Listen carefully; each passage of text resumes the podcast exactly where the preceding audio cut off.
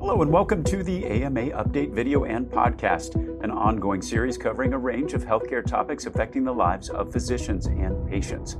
Today, we have our weekly look at the headlines with the AMA's Vice President of Science, Medicine, and Public Health, Andrea Garcia, in Chicago. I'm Todd Unger, AMA's Chief Experience Officer, also in Chicago.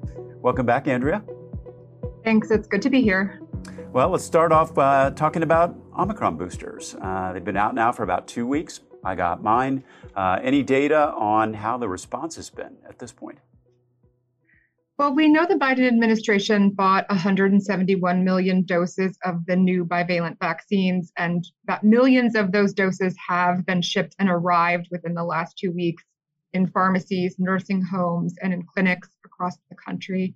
But federal data on how many shots of the updated booster doses have been administered is not yet available. According to the New York Times, early numbers from some states and several cities uh, showed what health officials are describing as a robust early response. So, uh, if you look at California, they've administered about 300, uh, 397,000 doses.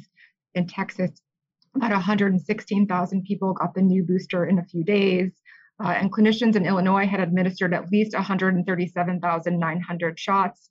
Um, I think, with that being said, others have called this rollout muted as the new shots have uh, been barely noticed by some people. So we still have our work cut out for us. Well, let's unmute that. Why don't you remind folks why it is so important uh, to get the booster right now? So these updated COVID boosters can both help restore protection that has waned since previous vaccination and provide broader protection against the new variants the US COVID 19 vaccines authorized uh, in the US continue to reduce the risk of severe disease, hospitalization, and death. Uh, and now that much of the population has stopped masking and quarantining, these boosters are our best defense against COVID 19 and the variants that are currently circulating in our communities. Uh, although people may be getting weary of getting shots, the administration has indicated uh, that they expect COVID 19 shots will be administered annually, similar to a flu shot, and they're urging everyone 12 and older to receive the updated booster as soon as they are able to. And uh, get your flu shot at the same time. Uh, time to prepare for the fall right now. How are the uh, COVID numbers looking this week? Overall, it's good news. We're seeing cases continuing to fall in nearly every state. Uh, if you look at the New York Times, less than 62,000 COVID cases are being reported daily. That's the lowest level since early May, and it's almost a 30% decrease in just than from two weeks ago.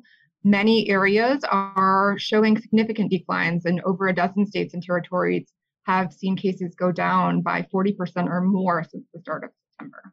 And how about on the hospitalization and uh, on deaths? There's been sustained improvement in hospitalizations. We're looking at about less than 33,000 people in US hospitals with COVID every day. That's down about 12% over the past two weeks. Uh, and the average daily deaths due to COVID is around 426. Uh, that's a 13% decrease from two weeks ago. And while we know the number of deaths is unacceptable, this number is much lower than a year ago at this time when Delta was causing around 2,000 deaths per day. Well, I want to take a little time uh, and uh, discuss a piece of news that came out last week uh, that relates to physicians. And we know physicians have been taking care of this nation, its patients, for the past two and a half years. Uh, and that, that has taken a toll on them. This uh, new study uh, shows some interesting numbers about burnout that I guess people wouldn't be surprised to hear. Tell us more about that. Yeah, so those findings were really pretty dramatic, and it's a new study conducted by researchers from the AMA, the Mayo Clinic, Stanford University School of Medicine, and the University of Colorado School of Medicine. And it found that the physician burnout rate spiked during the first two years of the pandemic, hitting an all time high. That data was gathered from a survey of nearly 2,500 US physicians it found the overall physician burnout rate was almost 63% in 2021. So if we compare that to the number in prior years, uh, it was 38.2 in 2020, 43.9 in 2017, and 54.4 in 2014. So uh, these trends were consistent across nearly all specialties, and that spike uh, came just after a six year period of a decline in burnout. And that's really important when you think about that trend. Uh, a lot of work by the AMA and partners out there to shine a spotlight on physician burnout and really address some of the systemic factors that are really at the root cause. But then something like the pandemic comes in and we see this really dramatic increase. What else did the survey have to tell us? The survey also uh, looked at personal fulfillment scores, which uh, also fell with only 57.5% of physicians indicating that they would choose to become a doctor again. And that dropped from more than 72% in 2020. Uh, in a statement, AMA President Dr. Jack Resneck said that the worst days of the COVID 19 pandemic are hopefully behind us, uh, and there is an urgent need to attend to physicians who put everything into our nation's COVID 19 response, uh, too often at the expense of their own well being. And that really is uh, at the foundation of the AMA's recovery plan for America's physicians. It's recognizing that after two and a half years of, of serving this uh, nation's patients, uh, it's time to take care of our physicians and the key issues that are affecting them and driving these record levels of burnout.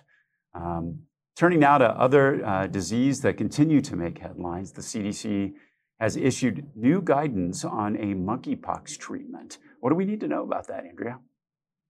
Yeah, so CDC last week uh, issued new guidance on TPOXX, which is the antiviral that is being made available through an expanded access invest- investigational new drug protocol uh, to treat monkeypox. And the agency is recommending that this treatment be limited to people at high risk for severe disease. Uh, this CDC decision is a result of recent data from the FDA, which suggests that broad use of TPOXX could promote resistance and render those antivirals ineffective for some patients. Uh, according to the CDC's recommendation, uh, TPOXX should be reserved for people with severely weakened immune systems. So think of those uh, with HIV that is not controlled, people with leukemia, lymphoma, or those who've had solid organ transplants as well as people who are pregnant or breastfeeding, children under age eight, and people with skin that is vulnerable to injury. Medicine doesn't stand still, and at the AMA, neither do we. AMA members are physicians like you who are shaping the future of medicine. Become a member today and join the movement. Visit ama-assn.org slash moving medicine.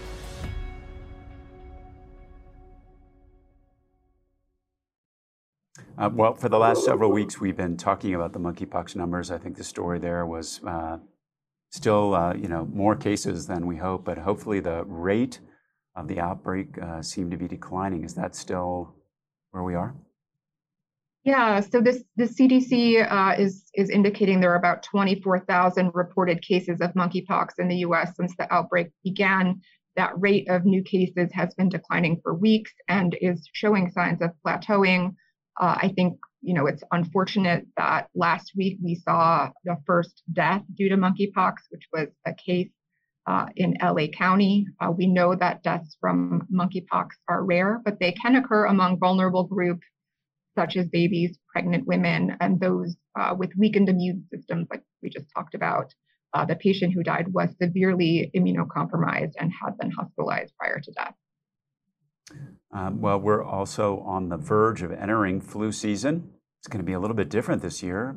Uh, many people back to work, out on public transportation, maybe not wearing a mask. What do people need to be thinking about when it comes to the flu and what we can expect this season?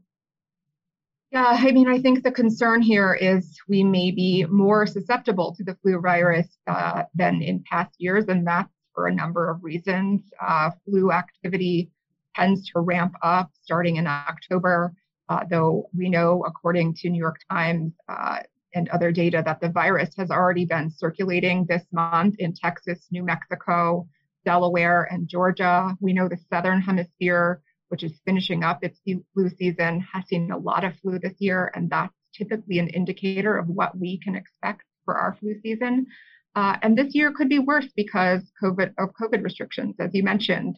Um, people aren't wearing masks like they were before, and those uh, those measures we take to protect us from COVID also prevent the spread of flu. So um, we could be seeing people travel more than they did over the past two years, and you know people's immune system haven't they haven't been exposed to the flu virus in a while, so that can make them more susceptible as well. Well, I know of one really effective way to help protect yourself uh, for uh, and your families this fall and winter. I'll bet you're going to tell me what that is. Yeah, and much of this is the same as the vi- advice we always give, which is get your flu shot. Uh, even in years when the vaccine does not match well against the circulating strain, it's still important. It protects people against serious illness and complications. Uh, it's our best defense. Uh, this year, you can get your flu shot and COVID booster at the same time, and many experts are still uh, recommending wearing a mask when you're in a crowded indoor space, and of course, wash your hands regularly. Uh, I think you know people may want to stock up on at-home COVID tests. We know that flu and COVID symptoms can be similar. It'll be important to determine which you have if you become sick, so you can follow that that uh, recommended isolation guidance and you also may be eligible for treatments like Paxlovid for COVID or Tamiflu for influenza. Uh, I think the bottom line mes- message, regardless of what you have is, here, is get vaccinated and stay home if you're sick. Well, just in closing, I uh, just want to highlight uh, some important news on the advocacy front, uh, including some big news from areas of the AMA's recovery plan for America's physicians that we mentioned earlier in the segment. Um, what uh, news do we have there? For one, uh, last week, a group of 375 employers and health groups, uh, including AMA, Amazon, the American Nurses Association, Google, and Walmart, sent a letter to the Senate urging lawmakers to continue COVID 19 era telehealth flexibilities for another two years. Um, and there was also some movement on a bill to streamline prior authorization requirements the measure will now move to the Senate for a vote, and healthcare advocates are hoping it will pass by the end of the year. So that's great news. Uh, two very important uh, pillars of the recovery plan uh, that you just talked uh, there about supporting telehealth uh, and, uh, of course, prior authorization. Um, We'll hear more uh, about that when we talk to Jason Marino, the AMA's Director of Congressional Affairs, next week. We'll be back soon with another AMA update, and you can find all our videos and podcasts at ama-assn.org slash podcasts. Thanks for joining us today, please take care.